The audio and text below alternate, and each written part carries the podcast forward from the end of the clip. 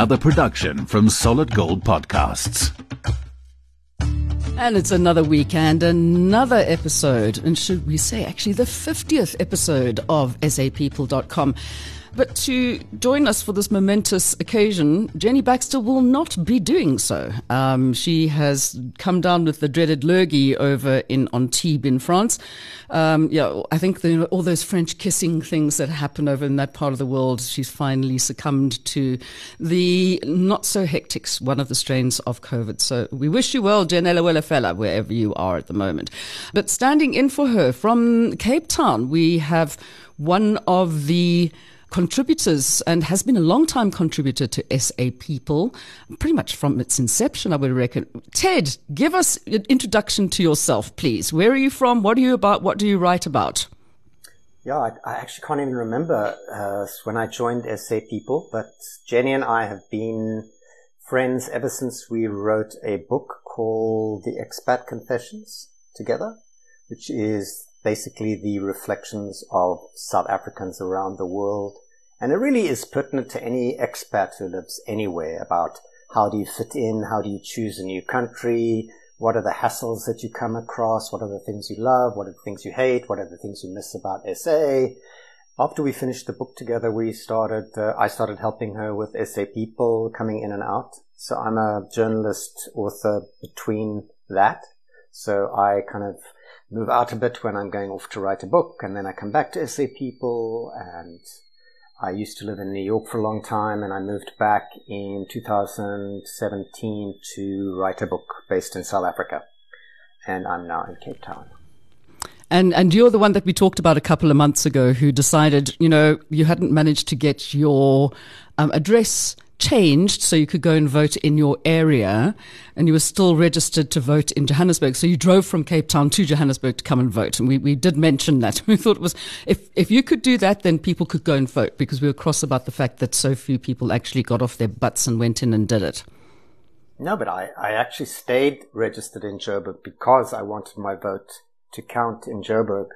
I don't think my vote really counted in Cape Town because the opposition in Joburg is in charge in Cape Town. So I thought, well, let me stay registered in Joburg and vote in Joburg. And my vote counted because my mayor is in.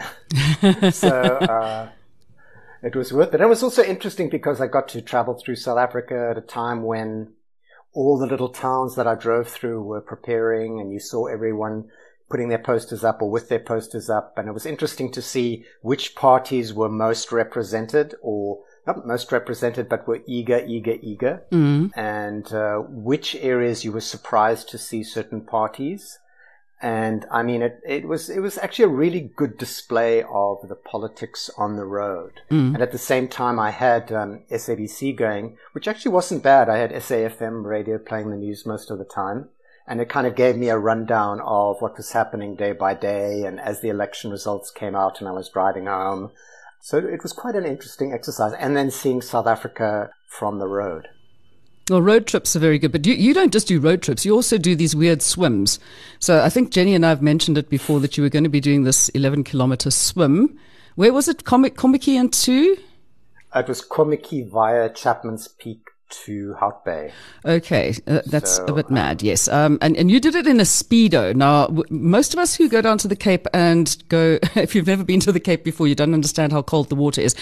Mainly people would do these swims in a wetsuit, but I know that we've got a picture um, which one of SA's top marine conservation photographers um, happened to be flying past in a microlight and took an amazing picture. Um, that was Jean Tresfon. Um, so there's a whole bunch of pictures from that. But I mean, what were you thinking? Why? Why were you doing this? It was yeah, it was it was actually just a spur of the moment decision. A friend of mine who I swim with sometimes. I mean, I'm not an athlete type person. I do swim a lot, but I've swum with her in the sea a couple of times, and she phoned me. A, uh, uh, it was less than 48 hours before the swim, and she said, "Look, I'm going out to do this swim. Do you want to join me?"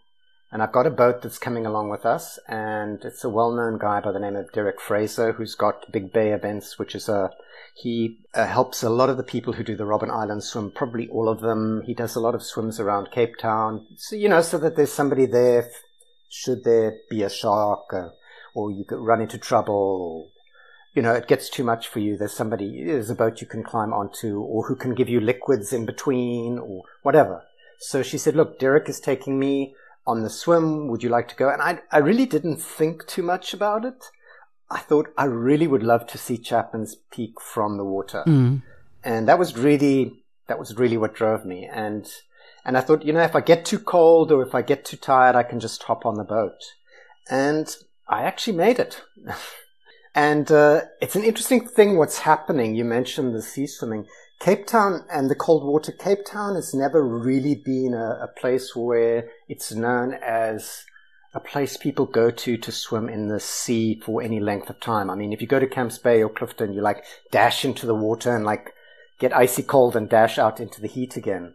But what happened during COVID is that because they had this strange rule, like many of the strange rules, that you couldn't go to the beach, uh, people couldn't get into the water from the beach. Derek started this thing whereby he actually took people out in a boat and they jumped into the water from the boat and they started swimming from the boat.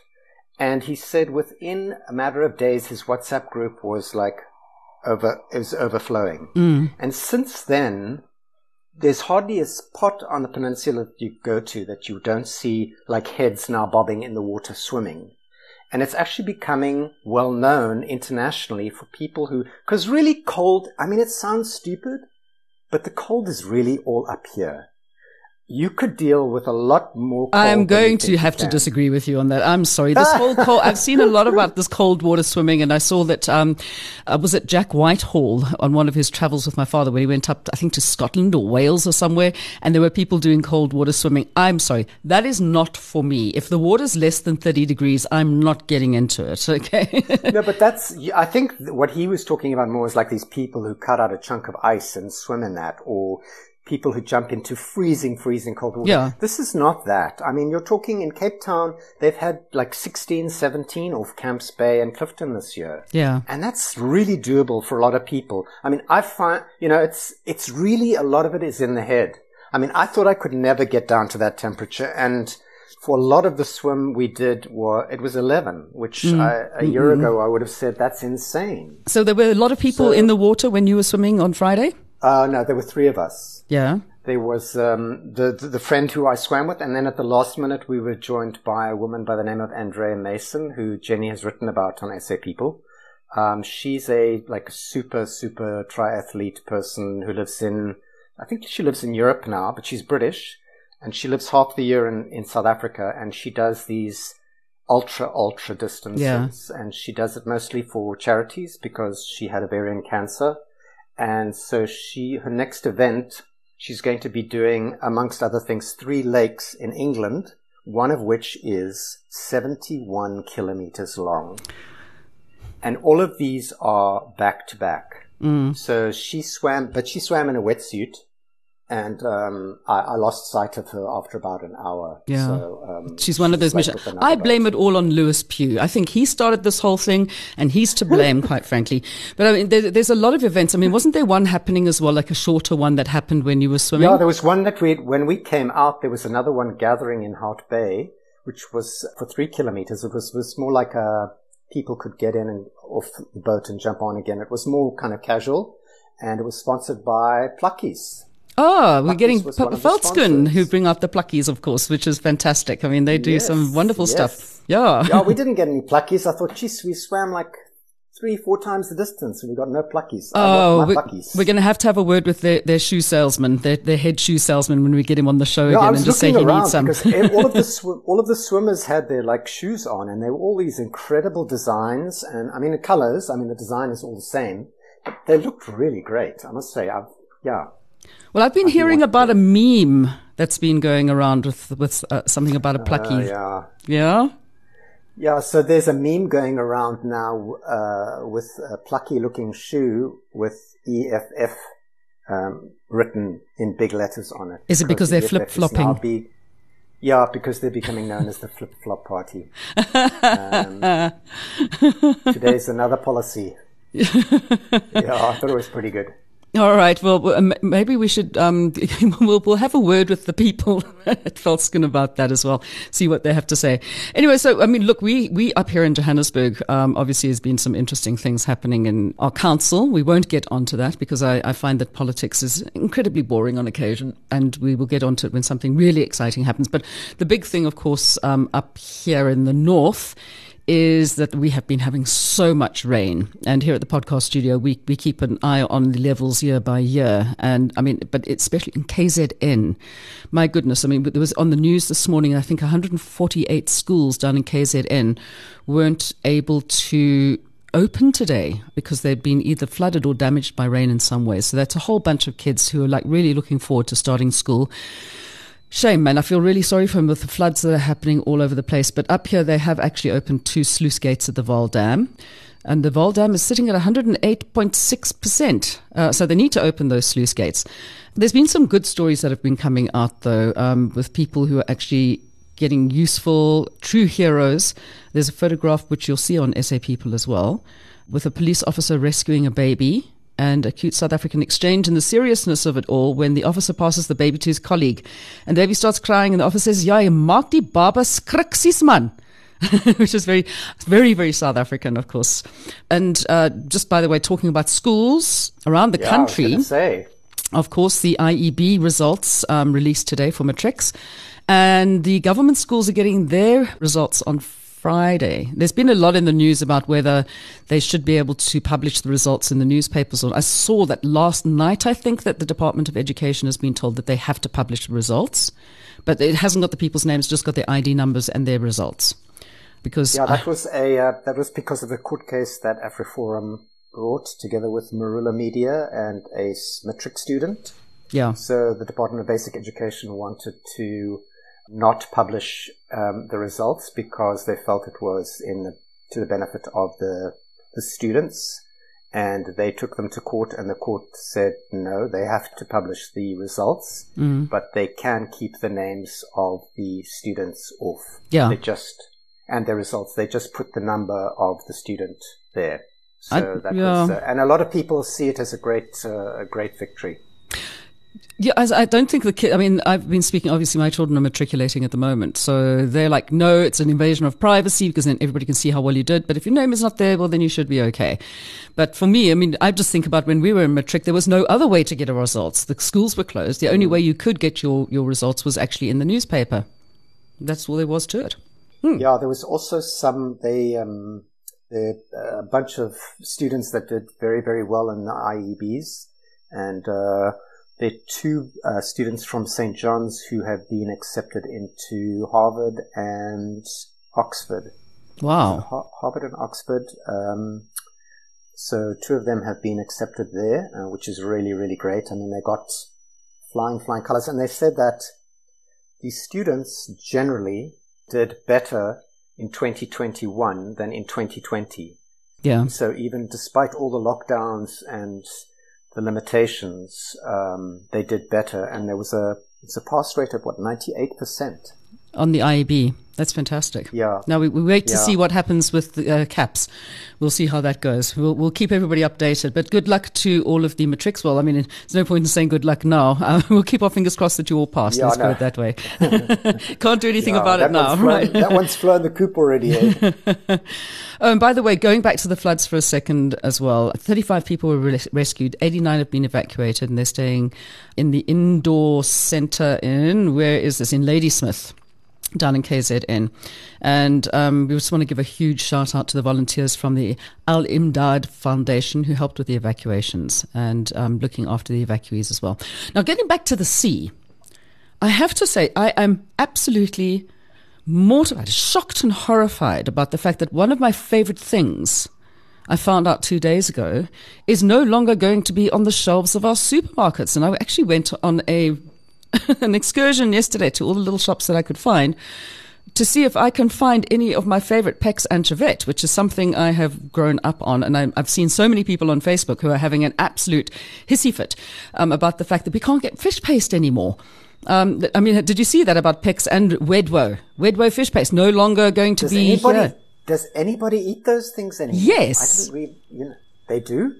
Of course we do. I mean, it's it's been one of my favorite things you've got to be like you've got to be like somebody who likes Marmite to like Red Redro, and um, No, I don't know. It's like a very particular taste. Well, I suppose it also helps if you if you're ex-Brits, but it is for me. I mean, for me, anchovy toast is just one of the best things. Slightly lightly sliced tomato on top, a little bit of uh, basil and salt and pepper. One of the best things to eat. Uh, so everybody's been sending me recipes on how to make my own fish paste, but I don't want to do that. I want But my it, um, it's only Redro, isn't it? Only Redro that's stopping, but Peck's will still be no, producing. is also off the shelf. It's been discontinued. Oh, I also saw somebody saying, "Oh, it's a big marketing campaign." They're actually not really going to pull them. It's just to kind of get a lot of publicity. Mm. so maybe you'll be saved still. I will, I if anybody knows where I can get any Peck's anchovette, please let me know. I need to get some. Next, they'll be telling us a bit. Oh, apparently HP sauce is also going off, which is an absolute horror. I mean, imagine if no, they decide to say, as the Americans say, Worcestershire sauce, or Worcester sauce, if it's going to be off the mark. I'd be absolutely shocked. I mean, what would we do without That It would be like taking uh, ketchup. Would be like taking ketchup off the American supermarket shelves. Yes, exactly. That's exactly what I feel. Anyway, let's get on to some sport. I mean, we are doing the news for expats at the moment. Um, SA's top seeds Lloyd Harris and Kevin Anderson were knocked out in the first round. But um, the South African wheelchair tennis ace Khotso Montjane and Donald Ramphadi are still in the Australian Open Grand Slam, just starting on the 23rd. We just, I found that whole thing about returning the Serb, which is so, so pertinent when it comes to, to tennis. But we're not going to talk any more about that because I think it's been done ad nauseum. Um, and, and do you follow cricket? Uh, not so much. I'm more the uh, person who dives in the water the you- person who watches anything. Uh, okay, yeah, no. Well, the, uh, SA has won the uh, series against India, which is great, 2 1.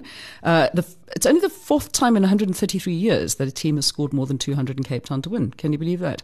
And I know that um, your weather down in the Cape is actually good today. I heard on the on the news today. Fortunately, it's not raining because the first of the three one day internationals um, is starting in Paarl today.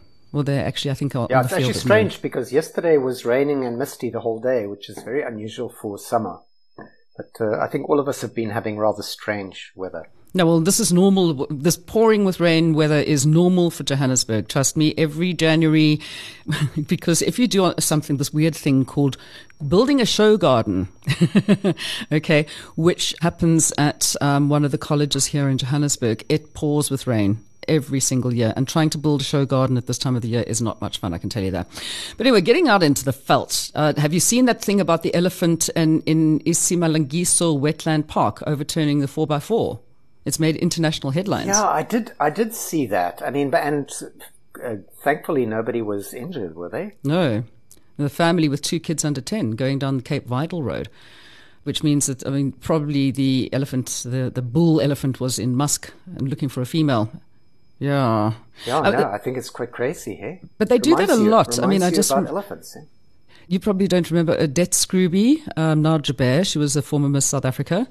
And she was up at Mabula and flying her helicopter. And she landed the helicopter, and the elephants came and completely trashed the helicopter. Ti- absolutely totaled it. Yeah, so I mean, people always think, oh, elephants are so nice. I tell you what, you see one, you stay, you keep your distance, boy. Yeah, but anyway, um, the people in the car behind them filmed it and called the game rangers to rescue the occupants, and they were a bit shaken. Obviously, I think I would have been if my car had been turned up, and shaken and stirred. All right, so so you were telling me also about this uh, vaccine production campus in South Africa. What is that all about? To be honest with you, I don't know what the latest is. I saw that um, I never can get his name right. The South African who lives in Los Angeles now and owns the Los Angeles Times. Is it Dr. Soon Uh, got Shiong?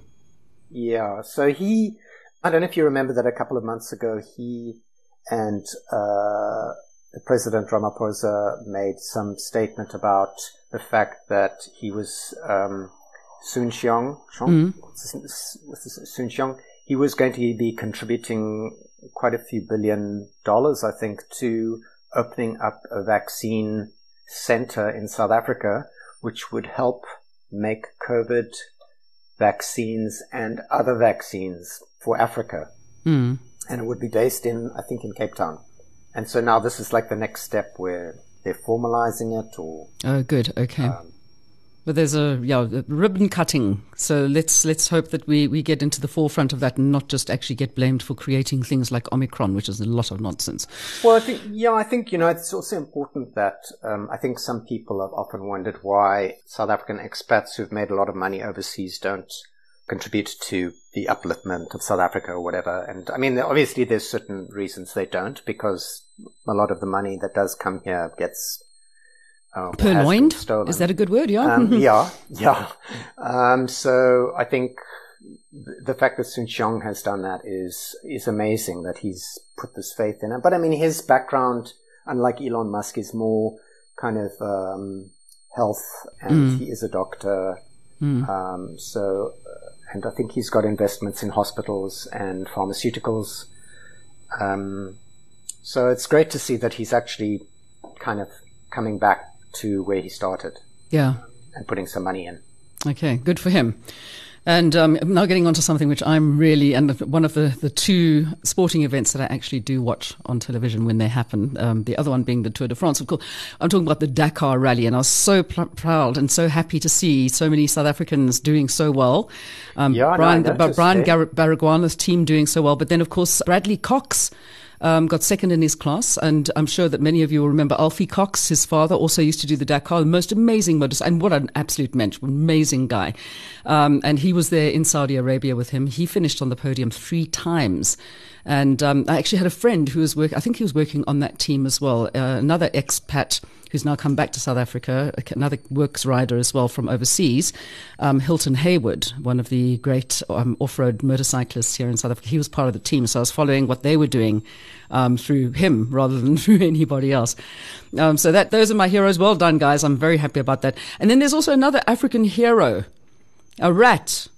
Did you know about the rat, Magawa? He sniffed out a hundred yeah, landmines. That's quite sad, you know. But I mean, he did his uh, he did his duty, and uh, uh, we wrote about it on SA People. Yeah, um, at least a, a, year cool ago. Story. He was, uh, when he retired. No, no, yeah. he was a mine. He was a mine hunter. Um, yes. Yeah, I mean these rats that they train to uh, find landmines, and uh, they do a really good job of it too. Yeah, shame. And so he he's he's passed away now, and um, he was an African giant pouch rat born and raised in Tanzania. I, I just love yeah. the whole story. I mean, I just think that you know, I think that that touches the hearts of so many people as well. Yeah. Mm, anyway, so sure.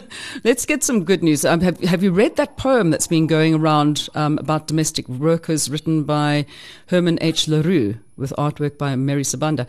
It's absolutely beautiful. And if you haven't seen it or haven't read it, it is on the site. Go and have a look. It is absolutely, when I read it, it, kind of like my, it made my heart kind of drukkapint, as they'd say.